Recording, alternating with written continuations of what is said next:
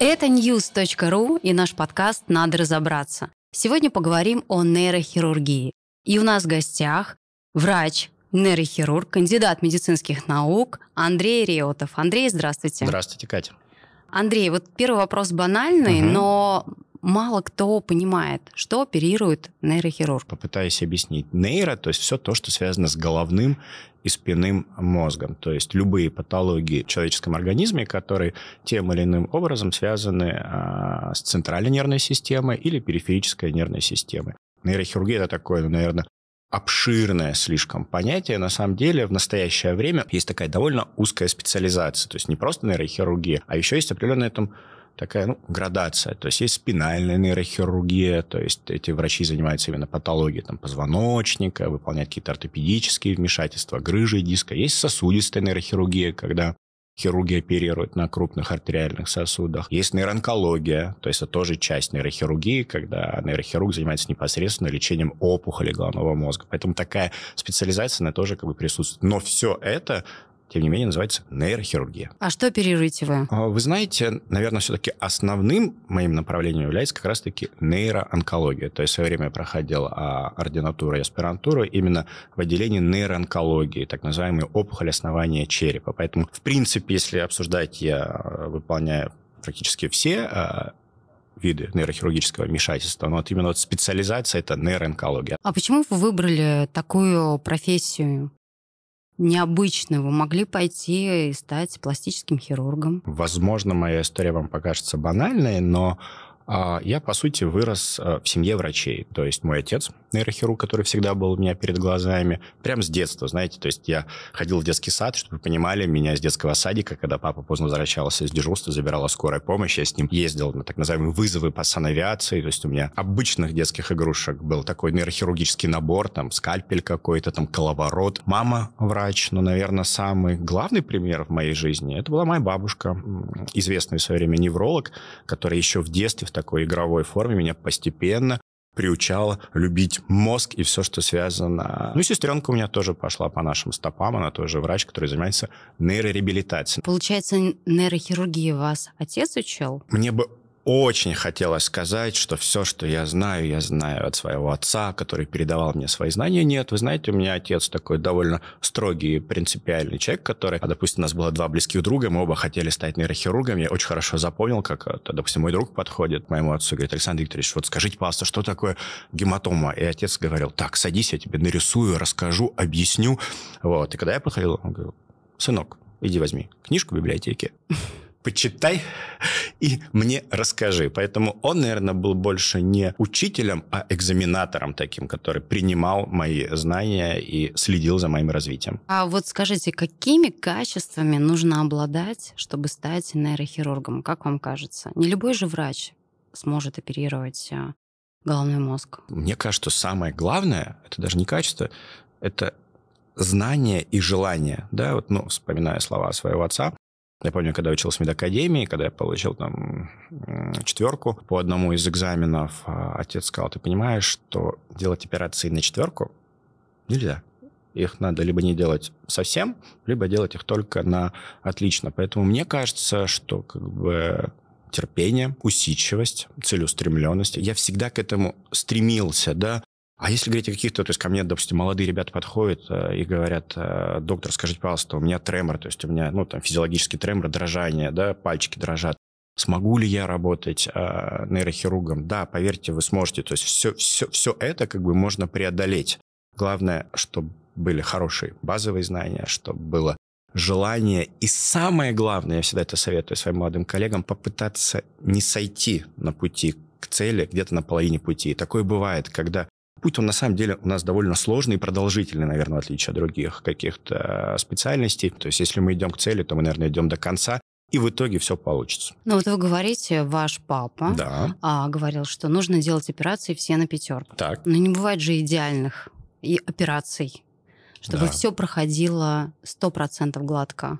Да, да, вы абсолютно правы. И как вот вы потом себя преодолеваете, если, допустим, операция нехорошо закончилась? Как вы вот с этим потом угу. боретесь угу. или миритесь? Угу. Есть две категории а, врачей. И, допустим, мой, ну, условно, не говорю, что там кумир, да, то есть мой старший товарищ, как бы профессор, который меня очень многому научил, когда у него что-то идет не по плану, он проанализировал это все, провел работу над ошибкой и постарался в ближайшее время сделать такую же операцию с блестящим результатом. Я не сторонник того, чтобы отказываться от какой-то хирургии, если что-то у тебя не получилось. Другое дело, что если я не готов выполнить какую-то операцию, то есть ко мне приходит пациент и говорит, Александр, мы хотим, чтобы именно вы нас прооперировали, а я понимаю, что это ну, э, не то, чем я владею на 100%. Как бы. И, наверное, если раньше я бы... Как, сейчас я могу сказать, вы знаете, это, это не мое.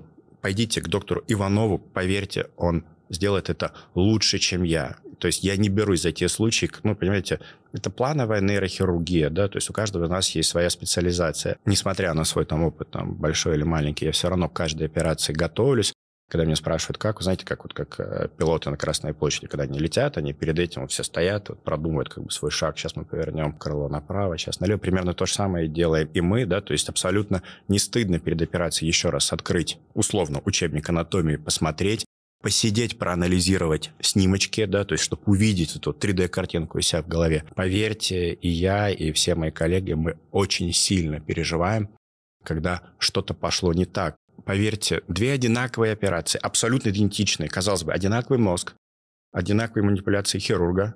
После одной операции у человека просто выпадает функция, у него перестает работать половина лица. У другого человека ты сделал все то же самое, и он даже не заметил. И вот что это? Это не наша ошибка. Да? Можем ли мы как-то это предвидеть? Мы не можем. То есть так отреагировал мозг. Корить себя за это, ну, я, наверное, не стану, потому что это, скажем так, в рамках ожидаемого неврологического дефицита, таких роковых ошибок, которых я бы себя потом винил всю жизнь, ну, тьфу -тьфу -тьфу, пока... Как вы переживаете, если, не дай бог, пациент умер? Я могу вспомнить всех своих пациентов, которые погибли. Я помню их истории. Это безумно тяжело. Говорить о том, что мы этого не чувствуем. Нет, мы пропускаем все через себя, но мы стараемся двигаться дальше. Я пробовал много способов, как переживать, когда меня спрашивают, куда ты сливаешь свой негатив. Понимают ли тебя дома? Нет. Понимания дома нет. Говорю, как есть, да. Мама врач, да. Сублимировать условно в спорте, ну, постучал ты по груше, мысли на какое-то время ушли, потом ты все равно это, к тебе это приходит во сне. Алкоголь, вы сами понимаете, что алкоголь это такое. Ну, я вообще как бы не особо любитель, но даже тот же бокал а вина, он может усугубить вот эту вот всю тревогу, поэтому проживаем это все, идем дальше. А скажите, есть у вас страх, вот э, погиб пациент, угу. есть страх потом зайти в операционную, или вы наоборот, как за это время себя берете в руки, анализируете и идете в операционную без страха? Страх есть. Страх пропадает ровно тогда, когда я делаю разрез наверное, он пропадает. То есть, э, ну, прекрасно знаете, да, что хирург перед операцией долго и тщательно моет руки. И у каждого из нас, наверное, не беру судить за всех, есть определенные обряды, которые мы выполняем для того, чтобы настроиться на операцию. Я могу не спать накануне, я могу переживать по какому-то случаю перед операцией, но когда я зашел в операционную, ну, опять-таки ритуал, да, то есть сюда одеваю наушники, у меня определенная мелодия, которая меня настраивает. Придя в операционную, я несколько минут тщательно мою руки. Дальше знаете, вот мне кто-то меня спросил, да, вот вы что, суеверны, что за ритуалы, неужели успех вашей операции зависит от каких-то там ритуалов, которые вы выполняете? Нет, вы знаете, это как некая проверка боеспособности моей команды. То есть я помыл руки, я захожу и говорю там моего друга анестезиста зовут Лиджи. Лиджи, привет, как дела? Здравствуйте. О, все, он в строю. Там, Гуля, медсестра. Гулечка, привет, как сын? Все, все хорошо. И какие-то определенные слова, и мы понимаем, что все, все норм, все под контролем. Страх присутствует. Ну, какой-то. Это не страх. Но когда ты делаешь разрез, что-то в нашей голове переключается. Все, дальше уже идет работа. Сколько операций в день у вас проходит? Или в неделю, может быть? И примерно сколько длится одна операция? Кать, вы знаете, на самом деле, наверное, я никоим образом не гонюсь за количеством. У нас такой довольно размеренный операционный план. Тем более, все-таки нейрохирургические операции, они довольно продолжительные. Поэтому в среднем в нашей операционной нейрохирургической проходят 2-3 операции в день. Опять-таки, в связи с развитием технологий, там, определенного опыта, продолжительность наших вмешательств существенно уменьшилось. Если раньше 10 часов, там, да, вот там бригады меняются. Нет, наверное, сейчас средний стандарт э, операций при опухоли головного мозга составляет 2-3 часа. Темой моей диссертации является такое редкое заболевание, как мальформация Киари. Это операция, которую выполняю прям регулярно, регулярно. Там я могу четко сказать, что а, в среднем операция идет час двадцать, но мне всегда проще родственникам пациентов, которые стоят и ждут там возле двери, сказать, что пусть она идет два часа, и выйти пораньше, чтобы они обрадовались, чем сказать, что она идет час, а выйти через два, и пациенты будут эти вот там 20 минут стоять и переживать. Поэтому... Да, ожидание это всегда да, очень да, тяжело переносится. Да. Скажите, вот эти два часа вы сидя делаете операции либо стоя? Опять-таки у каждого хирурга свои предпочтения. Я оперирую стоя, то есть я стою, хотя какое-то время назад у меня было специальное хирургическое кресло, я его назвал трон, да, то есть при определенных операциях, когда мне надо долго сидеть, я девочкам говорю, девочки, прикатите мне трон, и такой электрический стул большой, ты ногами управляешь высоту, чтобы тебе было удобно, но по факту это неким образом мешает моей мобильности, поэтому я все операции делаю стоя. Из маленьких таких хитростей, наверное, не знаю, многие, многие этого не знают, а, я оперирую на каблуках. Не совсем таких, как вы, носите, а, Катя. Ну, довольно высокий каблук. А, саба, назовем это саба, ну, прям очень-очень высокий. И для чего? Для того, чтобы за счет того, что я просто ножку вытащил из, и опустил на пол, у меня сразу же меняется угол обзора. То есть вы представляете, допустим, что если микроскоп э, является микрофоном, я могу смотреть так, если я хочу повыше, каблучок поднялся вот так, либо вниз. То есть я не делаю лишних движений микроскопом. Из неудобств, наверное, то, что некоторые операции мы делаем вот в таком положении. То есть наши руки на весу и смотрят наверх. Вот тогда, конечно, немножечко но плечи забиваются. К вам приходит, э, допустим, 10 человек, которых направили на угу. операцию. Какой процент а, людей, которым вы скажете, да, вам необходима операция, а какой процент вы откажете? Ну, тут надо понимать, что, наверное, как бы опять-таки э, всем известная фраза «самая хорошая операция ту, которую мы с вами не сделали».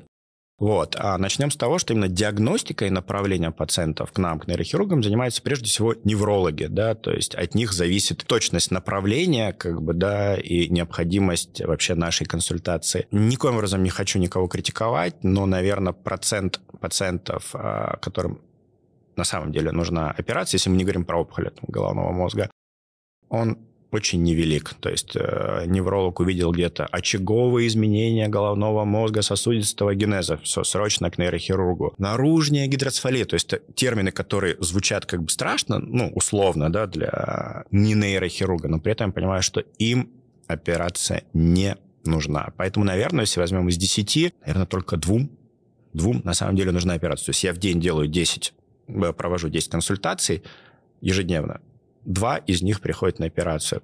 Опять-таки, вы сказали, кому я отказываю. Отказываю не потому, что я не могу это сделать, и не потому, что пациент безнадежный, а потому что ему можно прожить абсолютно спокойно, без операции. Когда речь идет о каких-то доброкачественных маленьких опухолях, которые растут просто десятилетиями. Я читала, что спиной мозг более уязвимый, чем головной. Это правда? Абсолютно. Ну, во-первых, давайте сопоставим масштабы. Представляете, да, вот наш головной мозг, на самом деле такой а, большой и спинной мозг – это тоненький такой канатик, где, в принципе, сконцентрированы все наши проводящие пути. Поэтому вы абсолютно правы. Ожидаемый риск, да, то есть когда пациент ко мне приходит, казалось бы, с маленькой опухолью спинного мозга, его, в принципе, ничего не беспокоит, я вынужден его предупредить о том, что даже при идеальной хирургии какие-то функции спинного мозга, чувствительность в руках, слабость а, в ножке на какое-то время могут нарушится, потому что именно там сконцентрированы все наши вот эти вот пучки, которые у нас идут от макушки и вниз туда. Ну, наверное, опухоли на спинном мозге, они небольшие. Ой, нет, вы знаете, опять-таки, давайте сопоставлять все в масштабах. Если спинной мозг у нас толщиной 1 сантиметр, то опухоль в 1 сантиметр, она кажется гигантская. Другое дело, что на самом деле возможности нашего организма не то что безграничны, Иногда бывает такое, что пациент приходит к тебе с гигантской протяженной опухолью спинного мозга, не в толщину, а по длиннику, ну, грубо говоря, там от затылка до поясницы, но при этом у него симптомы практически не выражены. И вот такому пациенту согласиться на операцию значительно сложнее, потому что он не чувствует каких-то жалоб. А операция, к сожалению, неизбежна. Отличие кома от смерти мозга? Хороший вопрос. Но на самом деле Давайте сразу определимся. Кома – это некое состояние, да, и оно обратимое. Существует определенная градация. Если мы говорим про мозговые комы, есть кома 1, кома 2 и кома 3, так называемая запредельная кома, атоническая. Вот, к сожалению, оттуда люди уже не возвращаются. А кома, ну, простите, человек употребил запрещенные наркотические какие-то вещества и впал в кому, но при этом мозг у него абсолютно нормальный, у него нарушилось дыхание, его полечили, прокапали, сделали ему антидот, и человек проснулся, да. А смерть мозга – это необратимое состояние, которое нам необходимо подтвердить с помощью специальных а, инструментальных методов исследований, выполнять специальный мониторинг, который нам показывает, что мозг не дает каких-то определенных волн, ну, грубо говоря, как ЭКГ, да, как в кино. Вот это уже смерть мозга, и обратной дороги нет. А кома, условно, функциональное состояние, из которого пациент при определенных стечениях обстоятельств может вернуться к абсолютно нормальной жизни. То есть это не синонимы. Давайте поговорим о книге Генри Марша. Так. Называется «Не навреди. Угу. История жизни, смерти и нейрохирургии». Давайте. Я знаю ваше мнение. Вы мне сказали как-то его перед эфиром. Я могу его озвучить? Да, озвучите, конечно. Начнем с того, что мне многими пациенты дарят эту книжку, говорят, вот мы благодаря этой книжке узнали, что такое нейрохирургия, мы видим в ней вас. Я, правда, несколько раз начинал читать эту книжку, причем с разных глав. Я ее не осилил. Я не хочу никоим образом, ну, там, принизить. Я понимаю, что это очень-очень круто. И браво автору за то, что он так, таким образом популяризует да, нейрохирургию. Ну, наверное, опять-таки не берусь говорить от имени всех нейрохирургов, но для меня там где-то зачастую слишком много какого-то драма- драматизма, да, какого-то. Если вы хотите узнать, что испытываем мы, что чувствуем мы нейрохирурги, не буду говорить, что это был какой-то мой друг, но мы были так вот а, знакомы, мой ровесник, известный американский нейрохирург. Книжка называется «Когда дыхание растворяется в воздухе» или «Когда судьбе все равно, что ты врач. Как следует из названия, в этой книжке, это автобиографическая книжка, сам нейрохирург заболел грозным онкологическим заболеванием и в итоге погиб, к сожалению, в рассвете сил на пике своей нейрохирургической карьеры. И вот если, друзья, если вы хотите как бы понять, что чувствуем мы, когда мы делаем разрез, а что мы чувствуем, как мы это все проживаем, вот советую прочитать эту книжку, там очень все достойно написано. То есть я читал, я понимал, что да, это так. Это то, что я испытываю, когда я работаю с головным мозгом. Это то, что я испытываю, когда общаюсь со своими тяжелыми пациентами, когда мне приходится им сказать какой-то неутешительный диагноз. Эта книжка круто, интересно, но немножко, наверное, не мое. А так, браво автору. Да, читателям она очень понравилась. У нее я... очень высокий рейтинг. Я ее купила. Я хочу сказать, я тоже в восторге, потому что я хотя бы поняла смысл вашей профессии, суть, какие-то переживания. Кстати, автор очень много говорит о переживаниях, если с пациентом что-то не так. И ты понимаешь, что врач такой же человек, что он тоже волнуется, он, он а, нервничает. Если что-то идет не так, он э, в бешенстве бывает. То есть э, раньше, вот, допустим, мне казалось, что врачи, они а, ну, циники по натуре. И а если что-то идет не так, они не обращают на это внимания, как-то забивают это в себе, как-то ну, спокойно проходят мимо. Но прочитав эту книгу, я понимаю, что все не так. Кать, вы знаете, вот вы сейчас прям как бальзам на душу, и если это на самом деле так, друзья, обязательно читаем эту книжку. Я хочу, чтобы э, все считали так, как Катя, потому что для нас это на самом деле очень важно. Правда, мы делаем все возможное для того, чтобы помогать нашим пациентам, но мы обычные люди, мы вкладываем в себя, мы учимся, мы развиваемся, мы покупаем литературу, мы тоже можем ошибаться. Мы правда стараемся. Да вы замечательный на самом деле.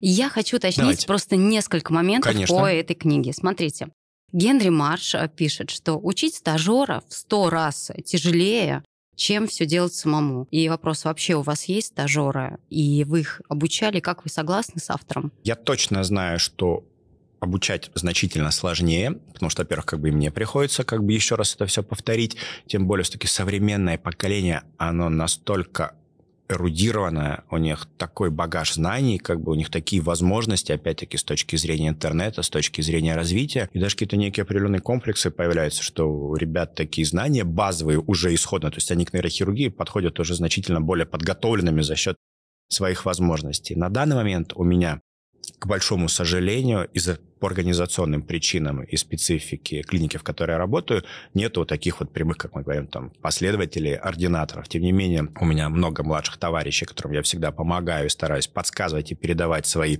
знания. С автором, нашим уважаемым, я абсолютно согласен, что обучать всегда значительно сложнее. А скажите, как у нас вообще стажируется э, нейрохирургия? К вам, допустим, дают стажера, и он сколько ходит или, или смотрит? Даете ли вы ему э, возможность оперировать? Как это вообще происходит? Сначала стажер проходит экзамен, курс молодого бойца, он проходит там все специальности, неврология, нейрохирургия, биология, анатомия, все это он прошел сдал экзамены, потом его начинают переводить в операционную, сначала в качестве ассистента, когда рядом с ним стоит старший товарищ, и по мере того, как ну, вы называете стажером, мы называем это ординатором. По мере того, как он осваивает какие-то базовые навыки, ему дают все больше и больше. Понятно, что каждому ординатору, в том числе и мне, всегда хотелось сделать все и сразу. Наверное, для этого у нас есть старшие наставники, которые все-таки немножко сдерживают наш пыл, чтобы не произошло вот такого. Не навреди. Поэтому всегда над нами есть супервайзеры такие, старшие товарищи, которые смотрят, контролируют твой шаг, а потом, ну, как это было у меня, когда это все прошло, и когда тебе приходится сделать свою первую операцию, ты думаешь, господи, а где вот мой этот, где моя спина, где мой backup, где мои профессора, которые всегда стояли рядом, а их уже рядом нету. Ты один на один. Ну, тяжело в этот момент, да, как-то так непривычно, но при этом нужно преодолеть это сделать. этот страх. Знаете, надо вывалиться вот из этого инкубатора, назовем это так, когда ты привык, что вот вас таких много молодых, и вас всегда прикроют, может, может пожурят между собой, но при этом как бы твой тыл прикрыт. Это очень, я помню, как это было, как бы было так, что как раз первая пациентка, которая пришла ко мне, она до этого консультировалась у моего старшего товарища, но при этом пришла ко мне, думаю, боже, она же была вот этого доктора, выбрала меня, это двойная ответственность, эмоции, да, но вот когда ты это делаешь, ты выходишь с новым уровнем таким. Английский хирург, так. Э, как ты заметил, что у хирурга должны быть стальные нервы, львиное сердце угу. и женские руки. Вообще угу. согласны с этим термином? Если мы говорим о нейрохирургии, э, скорее да. То есть я на самом деле во-первых, ну, как бы и ухаживаю, все-таки берегу э, свои руки, ну, без крайности. То есть, наверное, все-таки где-то я все-таки белоручка, если честно. То есть, если говорить про хозяйство, я вот, честно скажу, я не любитель там работать лопатой или молотком. За руками я слежу. Что касается рук, как женские руки вы сказали, да? А, да, женские руки, да. да, да. Стальные нервы. Стальные нервы, да, это должно быть такое. Причем, как бы я вижу это, точнее, не по себе, но я вижу своего близкого друга и напарника, и товарища, которым мы работаем очень много лет вместе. Я вижу, когда во время какой-то именно стрессовой ситуации, как он так он идет пятнами, он задерживает дыхание, он перестает дышать, пошли пятна, он выполнил какой-то а, определенный этап все, он наложил клипсу, там, остановил кровотечение, после этого это все проходит. Что касается рук, если мы говорим про нейрохирургию, то есть то, чем занимаемся мы, именно опухоли головного мозга, опухоли спинного мозга, да, на самом деле руки женские. Но опять-таки в нейрохирургии есть такое понятие, как спинальная нейрохирургия. Спинальная нейрохирургия – это там, где выполняется стабилизирующая операция, где надо закрутить большим винтом в позвоночник, там болт определенный, скобы поставить. Вот там, поверьте, руки не женские. И женщины, которые работают в этой специальности, у них тоже руки не женские. То есть там, чтобы кусачками перекусить какой-то титановый э, стержень, там сила нужна ого-го. Генри Марш утверждает, что у него есть свой напарник, анестезиолог. У нас в российских э, больницах также устроено, что именно ваш э, напарник это анестезиолог, вот определенный человек, который с вами 5 на 2. Вот, и вы, и вы э, рука об руку проводите все операции? Либо у вас меняются анестезиологи, медицинские сестры? Как это вообще происходит? Понятно, что по определенным каким-то организационным моментам или по форс-мажорным каким-то э, случаям бригада может поменяться, но это на самом деле для меня не есть хорошо. Я такой как бы человек. И моя операционная бригада, я с ней 12 лет. 12 лет? 12 лет я с одними и теми же людьми. У меня две операционные медсестры, с которыми а, они между собой чередуются, как бы, но они всегда рядом. Гуля, и Наташа. Много-много лет мы а, вместе. Мы друг о друге знаем все. Знаете, говорят, что как бы она... Как семья. Вы знаете, говорят даже, что операционная сестра знает иногда больше, чем знает жена, потому что мы больше времени проводим а, друг с другом. Но, наверное, если говорить про анестезиолога, нет, так случилось, что именно анестезиологи у нас за эти 10 лет поменялись несколько раз. Но есть такой термин, как анестезист. Анестезист – это помощник анестезиолога. Вот мой анестезист, его зовут Лиджи, он из Калмыкии, взрослый, абсолютно состоявшийся такой мужчина, то есть официально он медсестра, то есть а так понятно, что он медбрат-анестезист. Вот с ним мы работаем уже столько лет, и поверьте, иногда сказать впечатление, что как раз-таки он помогает и обучает анестезиологов, потому что он знает всю специфику мою. И когда я захожу, я говорю, Лиджи, доброе утро. То есть там может быть разный анестезиолог, но если там Лиджи, то я спокоен. Ну вот, поэтому да, это вот прям наша команда, и 12 лет мы рядом. Сестры, две сестры, то есть они между собой, одна рядышком, другая помогает, либо наоборот, они вот между собой чередуются. А как получилось, что вы в свою команду вот э, таких людей набрали? Получается, вы их выбирали, или это просто так сложилось как-то э, исторически, что вы вот вместе в одной команде оказались, и, и вам комфортно работать друг с другом? А, получилось так, что когда открывалось это вот наше отделение, оно открывалось практически с нуля в структуре управляемого президента, пригласили специалистов из ведущих клиник для того, чтобы мы вот, ну, работали вместе. С Гулей мы познакомились там, с Лиджи, с анестезистом мы тоже познакомились там и прям сработались. А с Наташей мы несколько лет до этого работали в Институте нейрохирургии, и когда нам потребовалась команду еще одна супер опытная медицинская сестра, я предложил ее кандидатуру, и ни на секунду не пожалел, что тот человек, которого я знал еще начиная там с 2005 года, что она теперь работает со мной. Но чтобы вы понимали, попытаюсь это передать, вот э, я понимаю, что они чувствуют по аромату, который царит в воздухе, то есть если какой-то стресс-момент, я понимаю, что Гуля за счет там, того, что работает вегетатика, у нее чуть сильнее становится слышен парфюм, и я понимаю, что даже без слов она видит, что что-то не то идет время операции. То есть вот на таком, на уровне феромонов мы друга чувствуем. Как раз э, Генри Марш описывает, что когда они делают операцию, что-то идет не так, то они работают в полной тишине, напряженная обстановка, никто ни с кем не разговаривает. Но если операция закончилась хорошо, после нее они шутят, рассказывают анекдоты, и это значит, что все отлично. У вас также? Слушайте, вы знаете, мне прям Генри Марш начинает нравиться. Я, наверное, все-таки вернусь к прочтению. Я советую все-таки. Спасибо. Да, на самом деле полнейшая тишина, нету музыки. Я на самом деле... У меня неплохое чувство юмора, я любитель там, пошутить во время операции. Но для всего есть определенное время. То есть, когда я знаю, что основной этап операции закончен, что дальше опасности для пациента, угрозы для жизни нету, вот тогда мы все выдыхаем. Я говорю, Лиджи, слушай, как дела? Гуль, начинай там кого-то подкалывать. То есть и уже начинается наш привычный уклад. У нас есть свои, не поверите, не знаю, как это, это не поговорки. То есть, допустим, я начинаю, я когда начинаю, я говорю, Лиджи, шить, зашивать. Он говорит, горе не знать, да, горе не знать, там, понимаете? Ну, то есть вот такие какие-то моменты. Потом дальше последний шов накладываем, это значит, что пациент уже должен сейчас проснуться. Мы наложили шовчик, я говорю, лежи, конец, делу венец, там, там, ну, то есть вот какие-то такие штуки, и уже пошло, и мы поняли, что все вернулось в обычное русло, все, мы все расслабились. До этого момента меня, правда, лучше не трогать. Бывает такое, что какая-то, ну, так получилось, там другая медсестра, и ты что-то делаешь, это момент начинает что-то перекладывать, какие-то инструменты, она хочет как лучше, она где-то там у себя там шуршит. И я говорю, девочки, пожалуйста, передайте, чтобы сейчас не нужно мне никаких ни звуков. Она, да я вроде ничего не делаю, я ж тут вот полы намываю, тут я ж... Не надо. Не мешайте нам. Вопрос такой интересный. Меня поразило э, вот это вот замечание в книге у Генри Марша. Он описывает опухоли в мозге, что каждая опухоль она по-своему уникальна. Есть опухоли сухие, есть твердые, есть наполненные кровью. И ты никогда не знаешь, как поведет себя опухоль, пока ты не начнешь ее удалять. Вот это удивительно. Мне казалось, что всегда опухоль наполнена кровью, какая-то такая субстанция. И, кстати, в этой книге Генри Марш описывает, как он удалил в своей жизни очень легко опухоль сухую просто вытащил, и операция у них продлилась буквально час. У вас были вот такие операции? Катя, с чего начнем? Наверное, самая легкая операция, которую делает другой хирург. Но опять-таки, то есть это всегда кажется просто, да, то есть вот когда ты делаешь сам, простого ничего не бывает. Давайте тогда от обратного. Идеальная операция. Да, она на самом деле существует. А, есть а, вид опухоли, который называется менингиома. Менингиома – это опухоль, которая растет из оболочки головного мозга по направлению головного мозга.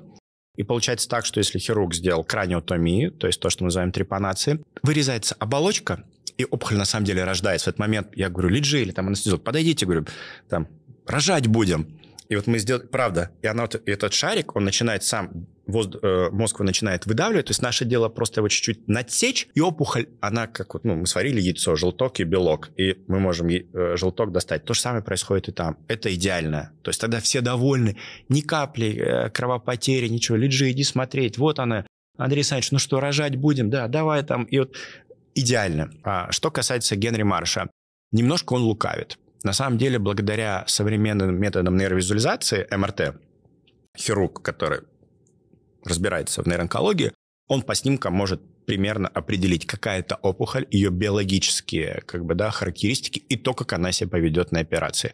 Если я знаю, что это гемангиобластома, это та опухоль, которая написана, она безумно кровавая, то есть это шар с кровью, прям шар с кровью. То есть если мы его протыкаем, мы получаем колоссальное кровотечение, человек может погибнуть.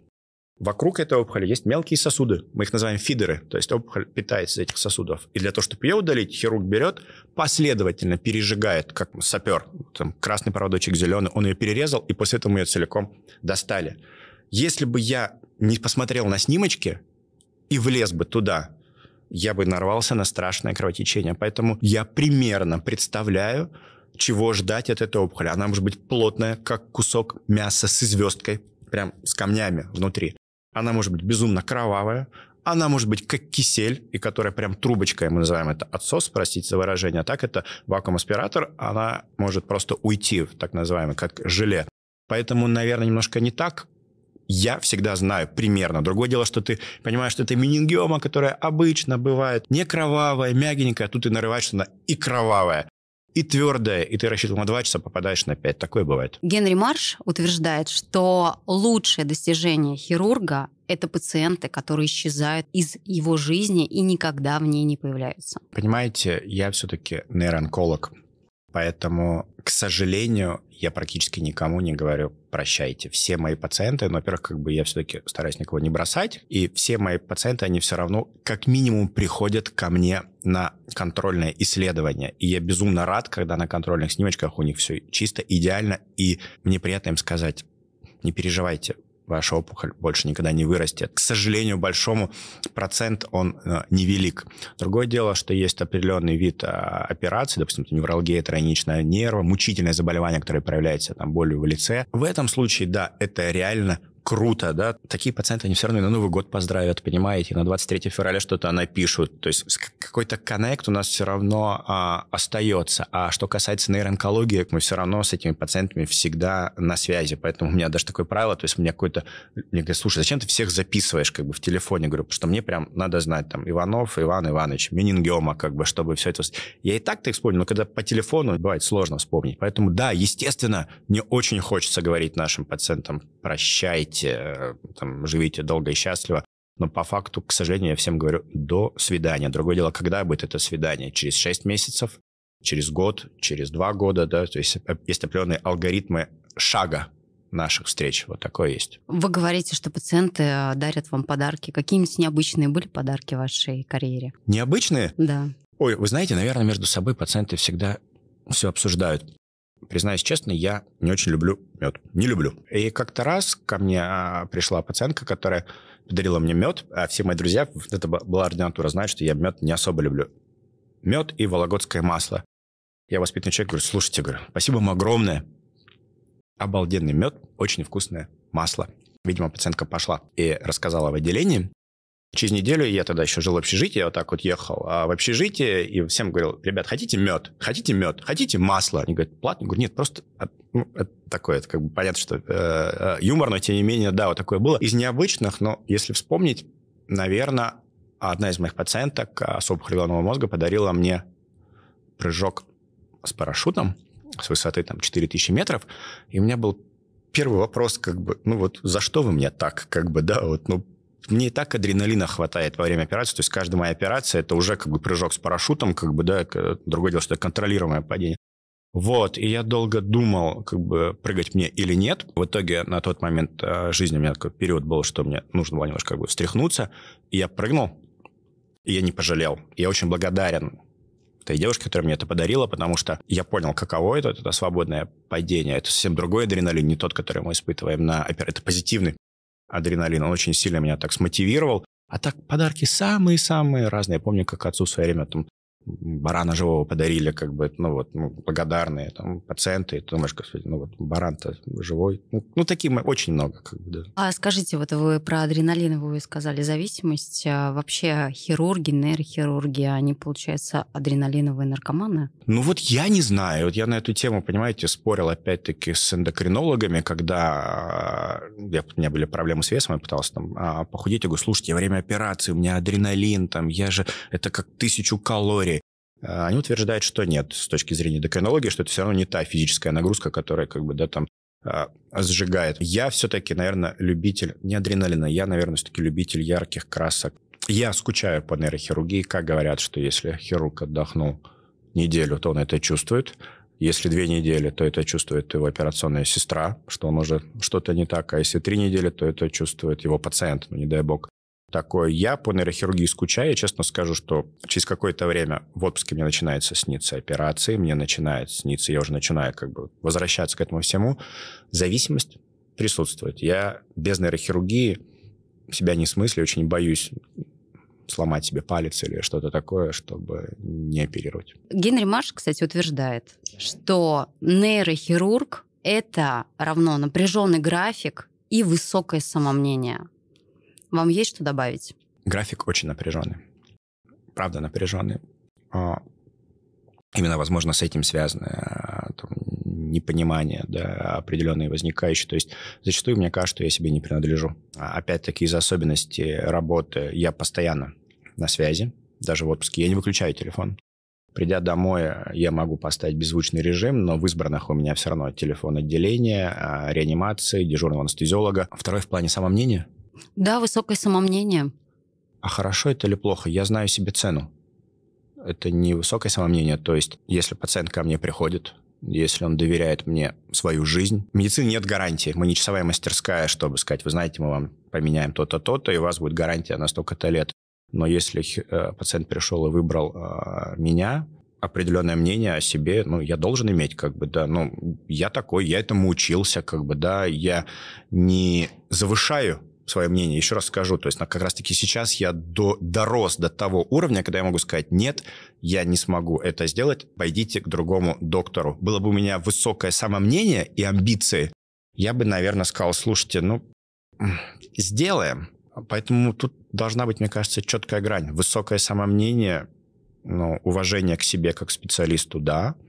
А, необоснованные амбиции – нет. Вам часто звонят по ночам коллеги и, и просят приехать срочно в больницу? Да, такое случается, если какое-то осложнение с моим пациентом, если ухудшилось его состояние, либо вдруг поступил какой-то экстренный пациент. Естественно, я должен быть в ближайшее время а на работе. То же самое касается выходных дней, если куда-то уезжаю. Все знают, где меня искать, я всегда на связи. Что касается звонков, наверное, опять-таки коллеги, зная, насколько все это тяжело, стараются лишний раз не беспокоить при возможности, если могут решить вопрос сами. А вот пациенты, конечно, они, да, они любители пообщаться. Причем чаще всего это происходит, знаете, когда? Пятница, вечер. Ну, то есть мы пришли да. домой, мы поработали, как бы, ну, хорошо. Ну, то есть пациент пришел домой, он отработал. Пятница, а у меня вот как какую-то какую картинку видел, как бы, давайте я вам позвоню в час ночи, чтобы узнать, почему у меня бровь чешется, как бы, ну, примерно так же, как бы, а, вот пятница вечер, я же забыл спросить-то, вот у меня тут вот шовчик немножко покраснел. А, а вот, вот, да, такое присутствует. Но чаще всего это какие-то несущественные. То есть, если у человека что-то случилось, он позвонит и в рабочее время, и приедет в случае чего. А когда это идет на почту, там, ну, там час ночи на электронную почту, слушайте, а я забыл спросить, вот я вот решил, как раз сейчас празднички, решил вас спросить, а вот можно мне через три года а, поехать на море? Ну, вот такое, такое бывает. Но мы к этому привыкли. Вы уже относитесь к этому спокойно. Ну, хорошо, ладно. да, да, главное так, знаете, выдохнуть. Да, конечно, хорошо. А мне можно на самолете летать? Да. А на машине можно ездить? Да. У вас нет никаких ограничений? Скажите, и в баню ходить можно? Вы знаете, у вас нет никаких ограничений, но определенная доля какого-то артистизма все-таки должна с юмором присутствовать. То есть, как бы, если я буду шаблонно отвечать и шаблонно разговаривать, наверное, ничего хорошего из этого не получится в плане коммуникации с пациентами. Поэтому иногда, как бы, ну, мне говорят, а можно мне гимнастику? Я говорю, какую вы делаете гимнастику? Он так, пострельниковую. Я говорю, пострельниковой, конечно, можно. Говорит, я, говорит, вот так вот 10 раз делаю. Я говорю, да, так можно, конечно. Ну, вот. Нейрохирургия в России и за рубежом. Мы в чем-то отстаем? Получилось так, что я уехал учиться и работать а, по программе обмена в Израиль. И как раз-таки тот момент, когда я хотел уже практически, когда в институте, когда ты понимаешь, что все плохо, там, 90-е годы, там, не все так радостно, там, и в медицине, и везде. И я уезжаю в Израиль и попадаю в, э, в крупную клинику, где работаю, где обучаюсь. И именно там я увидел вообще, какой должна быть нейрохирургия. Навигацию увидел, одноразовые колпаки, одноразовые халаты, крутой шовный материал. Я вернулся в Россию, поступил в ординатуру в Институт нейрохирургии. И поверьте, то, что я видел в Институте нейрохирургии в Москве в России, на порядок выше за счет объема. Представляете, это самый крупный нейрохирургический центр вообще в мире. И я понял, что и технически мы абсолютно не отстаем, и с точки зрения профессионализма однозначно. Но, к сожалению, если мы берем Америку, там в каждом штате есть примерно одинаковая клиника. Вы можете быть в Лос-Анджелесе, может быть в Нью-Йорке, но при этом степень квалификации и технического оснащения, она примерно сопоставима. Тут, ну, давайте посмотрим правде в глаза. То, что мы видим в федеральных центрах, Тюмени, Новосибирске, есть такие вот острова благополучия. Но глобально, если мы возьмем какую-то региональную клинику или областную больницу, говорить о том, что там у нас все хорошо в плане оснащения не приходится. И даже при полном энтузиазме такие тоже есть ребята, очень крутые нейрохирурги, которые уезжают в регион, хотят что-то понять, к сожалению, не все а, складывается благополучно, и мы с ними на связи, мы всегда готовы помочь. Как бы, опять-таки, ребята говорят, слушайте, мы хотим, но у нас нет навигации, мы не хотим делать большую трепанацию, мы хотим, сделайте вы кихол. Кихол – это замочная скважина, то есть мы можем удалять опухоли через бровь, без трепанации, там, через нос, через мини-доступы. Для этого нужно техническое оснащение. Поэтому, к сожалению, проблемы существуют. Давайте пофантазируем. Угу. А, нейрохирургия и будущее.